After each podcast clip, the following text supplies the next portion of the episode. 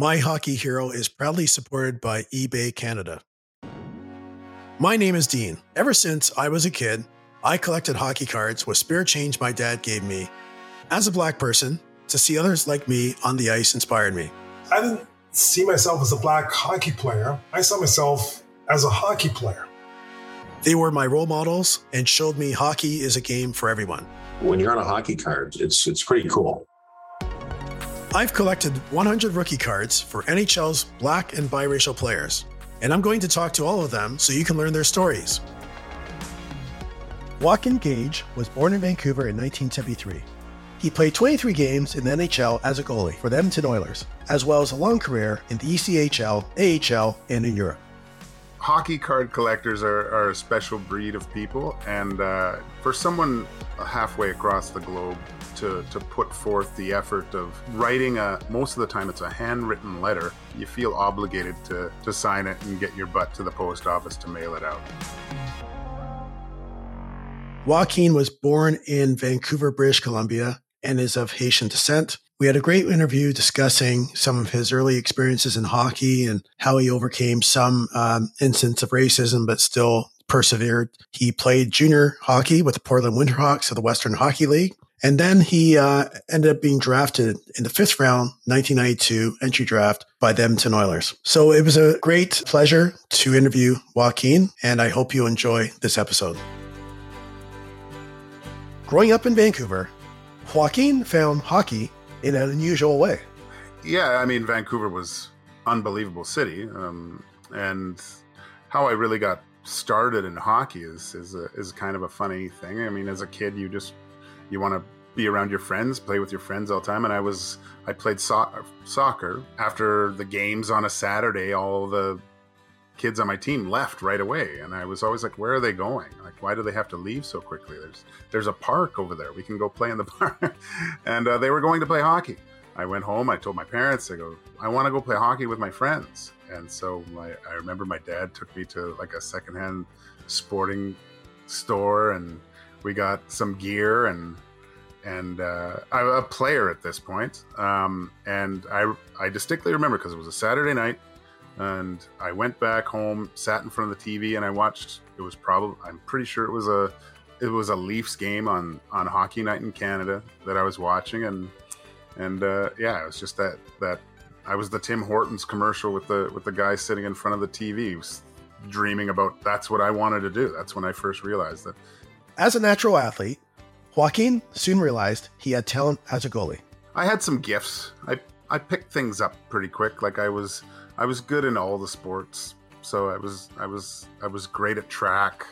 I played football, soccer, like I said. So the first time I realized that I was good, we were playing a game, and we were my team in Kerrisdale. We were terrible. Like, so the other teams that we played would usually crush us, but I think we won a game, and I had stopped a bazillion shots in this game. And there was actually at the time, a Western Hockey League scout at the game. And I remember coming out, and I was just a young kid. He was actually there scouting the next game, because that's when the older kids were. But my play caught his attention I think I was 10. He was actually talking to my mom and dad about, what's his plan? Your son's really good. Keep at it. This is something that we would definitely be looking at in the future. So, and I was shocked that this, because you hear about the other leagues and professional hockey, but you didn't really grasp it at that point. So that was the first indication that maybe there's something here for me. As his talent grew, Joaquin was sent to a place that put him out of his comfort zone.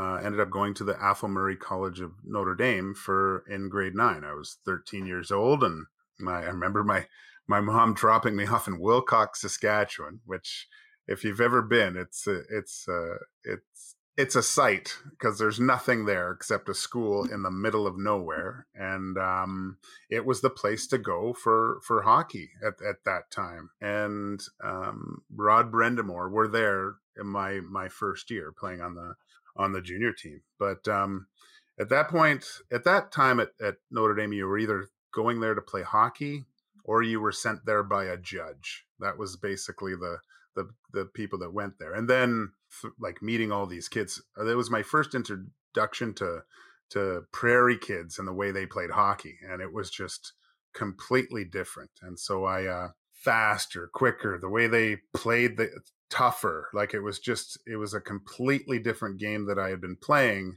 And these were some of the best kids in Western Canada. In the 1980s, being so far away from home was much tougher to stay in touch with his family. Back then it was phone calls to the payphone Sunday nights because long distance rates were cheap. So that's when I would talk to them. A few letters, care packages, they would send some food or whatever like that. Completely different way to be. But to tell you the truth, I wanted to go. I couldn't wait in the summer times in Vancouver, because I just wanted to play hockey all the time, I would go to UBC hockey school. And back then there was no goalies.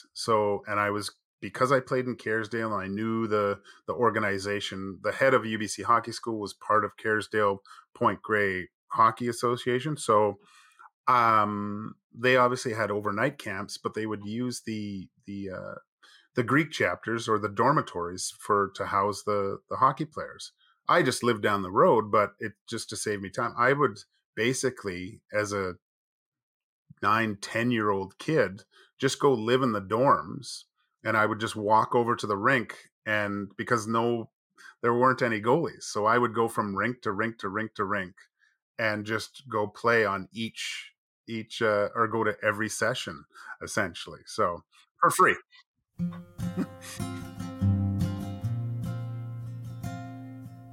Joaquin had a mentor that he has huge gratitude for. I had a really good goalie coach as a kid. His name was Norm or McDougall. He was an old, grouchy kind of goalie coach. I just remember him because he made me work really hard and kind of installed like you have to work really hard if you want to be good at this. And I was just a young kid, but I was a sponge. When I was easily coachable. When someone asked me to try something, there wasn't a lot of hesitation for me to try that and implement it in my game. Whether I stuck with it, that's another thing. Back then you didn't. It was completely different for goalies. We were really kind of on our own, so to speak. Not a lot of goalie camps or things like that. Those didn't come on till I was a little bit older. When Joaquin was cut from the team, he made a bold decision. I was at Notre Dame. And I got cut off the midget AAA team, and being a young, unhappy kid, I said I don't want to go here anymore. They don't think I'm a good goalie, and I talked to a few teachers, and they were what they said to a 15- or 16-year-old kid just shouldn't be said. Let's leave it at that. But I went home. And I actually phoned the Kamloops Blazers from Notre Dame to ask them for a tryout the following year. I gave them my resume. I sent them my stats, things like that. And they said, yeah, we'll have you at camp. I went home after that school year. I was going into grade 12. And I walked on to the Kamloops Blazers training camp. They had Corey Hirsch, Dale Masson, like two really established Western Hockey League goaltenders. I managed to stay with them as a third goalie until about middle of October, until they really had to let me go or trade me or things like that. They said that they had traded me to the Swift Current Broncos. So I traveled out to Swift Current, stayed out there for a week, and then they said, no, we're going to stick with the guys they have. And I was like, but I thought I was traded here because Kamloops traded a few extra players, but I was still on Kamloops's list. So I think they were trying to work a deal and something didn't work out. At that time, it's so hard to make a team because all teams are established. I bounced around in the BC Junior League. And finally, close to Christmas time, I found myself without a team to play for.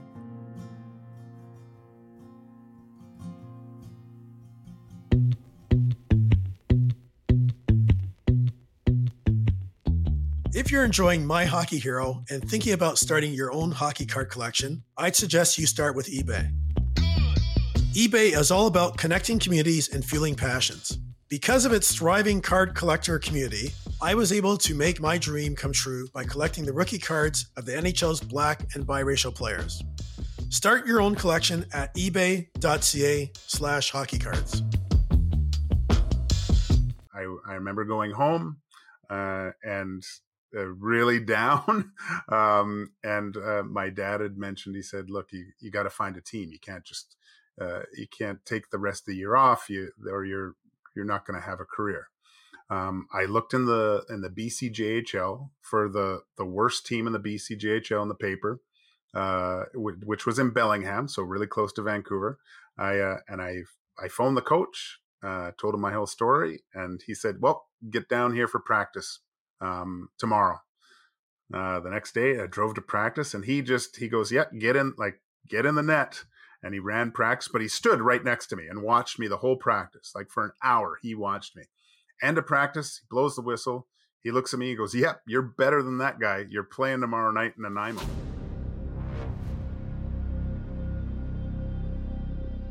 And I was like, oh my gosh. So the next night, I'm in Nanaimo. I managed to have a really good game. We win 2-1. I think I stopped like 53 shots. But what happened was I was still on Kamloops' list. The Portland Winterhawks were in Victoria, I believe, playing the Cougars the following night, but the GM and the coach had come up to watch the game in Nanaimo. And they saw me play, and I think 3 days later, they made a trade with Kamloops for my rights.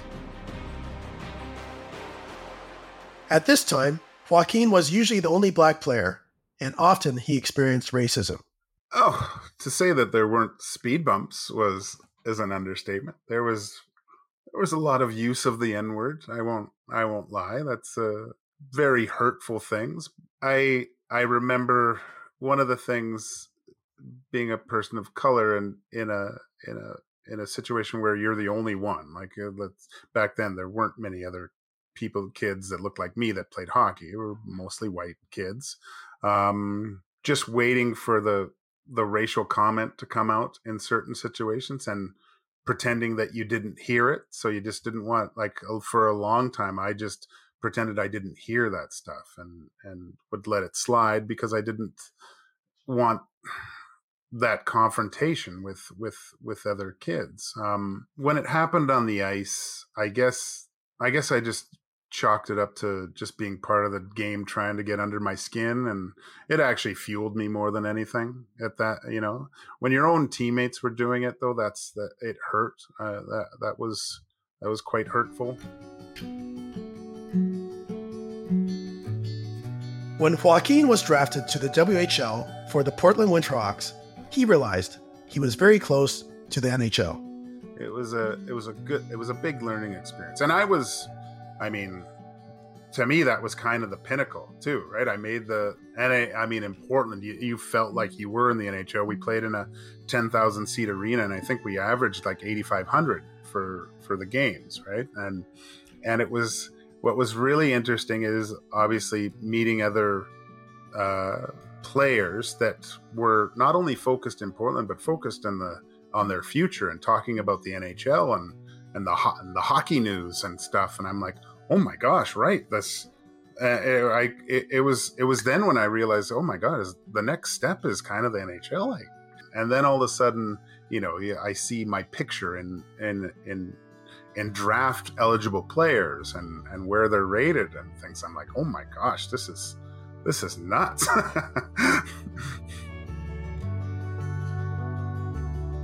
It was such a finite moment in time, right? I was in the bottom of the garbage can to where I wanted to be, and within a year and a half I was at the pinnacle, right? So I just, like, you never give up, even when it's darkest. If you believe in yourself and there's something there, you can accomplish great things. One of the, besides my kids and everything, that's one of the biggest accomplishments of my life is from where I was to where I got to was, I mean, it was light years. When NHL draft came, Joaquin was apprehensive. I didn't want to go. I'd heard too many stories about guys that didn't get drafted that went. But actually, I was rated a lot higher than that. So there was a good chance I would get drafted. But that was the year that all the Russians went. Like the draft was in the Montreal Forum in the middle of summer. So just imagine the humidity and no AC in a full building without the ice. And the first round took 3 hours. So I was more worried about sweat stains in my suit getting called than anything else. But my mom and my dad came and sat beside me, and we battled through 5 rounds, and it was funny because the first 2 rows of tables were all the teams that obviously didn't do as well in the years prior, and then the last 2 were all the more successful teams. And so I was thinking, I got to get to those next 2 rows. I don't want to go into the last 2. And Edmonton was the last pick in that first 2 rows. And I hated the Oilers. I couldn't stand them. Growing up as a Canuck kid, I hated them with a passion. Hated Gretzky, loved Grant Fuhr, hated the Oilers because they would come into Vancouver. Vancouver would be up like 5-1 after the second, and they'd lose 7-6, right? Gretzky would go nuts in the third period. So having a name like Joaquin and going through school every year with the teacher butchering your name and not knowing how to pronounce it, I knew within seconds that when the Edmonton Oilers were picking in the 5th round, and they said from the Portland Winterhawks, and then there was a long pause with the name. I stood up. I knew it was me, and then they announced my name. So, and my hate went to love probably in the next 10, 15 meters on my way down to the table to meet everybody.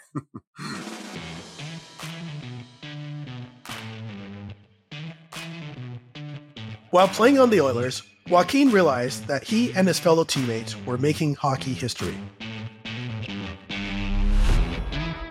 My last year of playing with Edmonton, we had 5 people of color playing on the team, right? Like that has never happened, and it'll be tough for that to, I think, maybe one day, but it'll be a while till that kind of happens again. Oh, yeah. I remember because it was great. Greerzy, Anson Carter, Sean Brown, George Larocque, myself.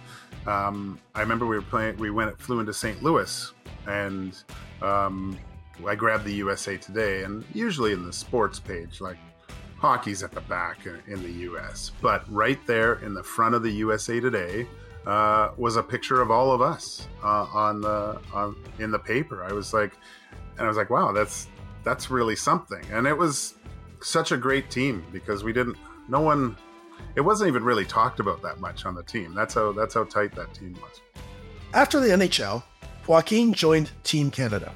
Basically, I was a journeyman goalie trying to get back to the NHL at one point. If you look back to when I tried out with Kamloops, Tom Renney was the coach at that point, and he knew me as that young kid that walked on, and obviously I think he kept tabs on me here and there, and I'd run into him, obviously playing against him in junior with the Portland Winterhawks. He was the head coach of the men's national program. So he phoned me and asked if I wanted to join the men's national team for the year. So it was the last year of Team Canada with the men's national team that would play in all those tournaments. So the old Vestia, which is now the Baltica, Sweden Games, the Finnish Cup, the obviously World Championships, Spengler Cup. So yeah, I joined Team Canada and traveled all over the world. That was such an enjoyable year of playing hockey. But surprising to Joaquin, he soon found himself getting drafted again. It didn't look like I was getting back to the NHL. I remember my exit meetings with Tom Renney at that last year with Team Canada, asking him if there was any interest with any NHL teams. And he said, not really. No, I haven't heard anything. But he says the Hamilton Bulldogs, who I played with before, were looking to solidify their goaltending. So I went to Hamilton, and I didn't realize, like, I hadn't kept tabs on other leagues. I wasn't one of those guys. I realized they had to win like the last or two of the last three to make the playoffs. One of the trainers goes, Scott Housen wants to talk to you. And I was like, really? And I go, okay, and it's weird. But I walked in, and I thought it was just, you know, because we'd known each other for a while, and the Oilers want to sign you for next year. And I thought he was just pulling my leg. I was just like, okay, Scott, yeah, fine, whatever. And he goes, no, I'm serious, Joaquin. We want to get in touch with your agent. I go, okay, Scott. I left, and thinking he was just kind of being nice. But lo and behold, a week later, I had an offer from the Oilers. Your dream is always to play in the NHL. I couldn't say no to a second opportunity. And again, quite an accomplishment for myself. Moving on to Europe, Joaquin found himself faced with some very public racism. Very, very hurtful. One episode that happened, it was my first year playing in Germany. It was kind of a meet the fans at the beginning of the year. There were a bunch of racist people in the crowd yelling at me, derogatory slangs in German. It was my first year in Germany. I didn't speak the language. I had no idea what. And afterwards I had heard this, and I'm like, oh my gosh, this exists, you know? And then I'm thinking, God, I just watched some old war movie, and there's what's going to happen? I didn't feel safe all of a sudden. And I remember going back to the hotel, and my wife was going to join me in a few weeks. And I was like, whoa, I don't know if I'm going to stay here. I don't know if it's safe for you or I. But then we talk about the good things that happen, right? So the next day, the captain of my team, Toby Abstrider, who I believe he coaches the World Junior German team now, he came up to me and set me aside, and we sat down, and he told me what happened, and everything that they said, and things like that, and so don't worry, we're going to take care of everything, and just kind of put everything at ease. And we went out for a practice, and the practice was open to the fans.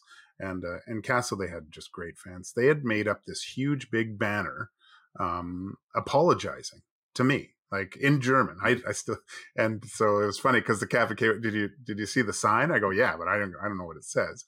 And they were apologizing for what happened yesterday. So, you know, there's a few idiots out there, but there's a lot of really, really good people as well. So, and that just solidified my decision, and I played there for 3 years. Joaquin can see things getting better, but believes we need to continue to be vigilant against racism. Only in the last few years is if I hear something derogatory, is I confront the person and talk to them about it. I don't put up with it anymore. I swept it under the rug long enough. The only way it's going to stop is I have to do my part a little bit as well. You know, unfortunately, it actually racism reared its ugly head just a couple years ago I was doing a charity golf event, and a guy actually came up to my face and said something just completely wrong, and expected me to, I don't know actually what he expected. He was laughing. I guess he thought it was funny. But it was a very uncomfortable moment for myself. I'll tell you that. I guess I'm optimistic. Racism seems to rear its ugly head here and there. I mean, it all starts with education. We're not born hating another person, you know. And I guess one of the most encouraging things is when I do see young kids, it is way more diverse than it was. There's all walks of life playing hockey. That can only strengthen the game and try to eliminate that. Lastly, he has some advice for the young hockey players of today. If they want to play hockey, I tell them to play as long as they can, and if you're doing well, it can open the door so much for everything in your life. A lot of my success, well, basically everything, is my participation in team sport and being a hockey player. There's so many lessons that I've learned that I've implemented into my day-to-day life from a kid playing hockey. It's hard to find those attributes in anything else, I think. And of course, there's a lot of other sports you can play and you get the same type of things. I'm partial to hockey, but I try to push people towards hockey because of the advantages and the joy you get of accomplishing things with other people. And in today's world, I think there could be a lot more of that with helping out the people beside you and accomplishing those things as a team rather than individually.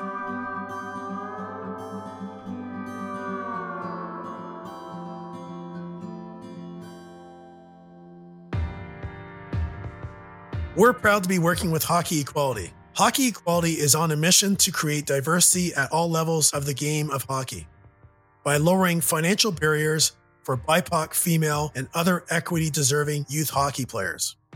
If you've been moved by the stories shared on this podcast and want to help make hockey accessible to all, check out hockeyequality.org. If you've enjoyed this podcast but would like to dive deeper, then check out our extended version of this interview at Recognize, Black Hockey Heroes of the NHL.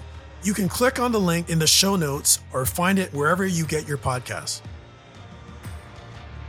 You can see the cards of the players in my collection at blackhockeycards.com.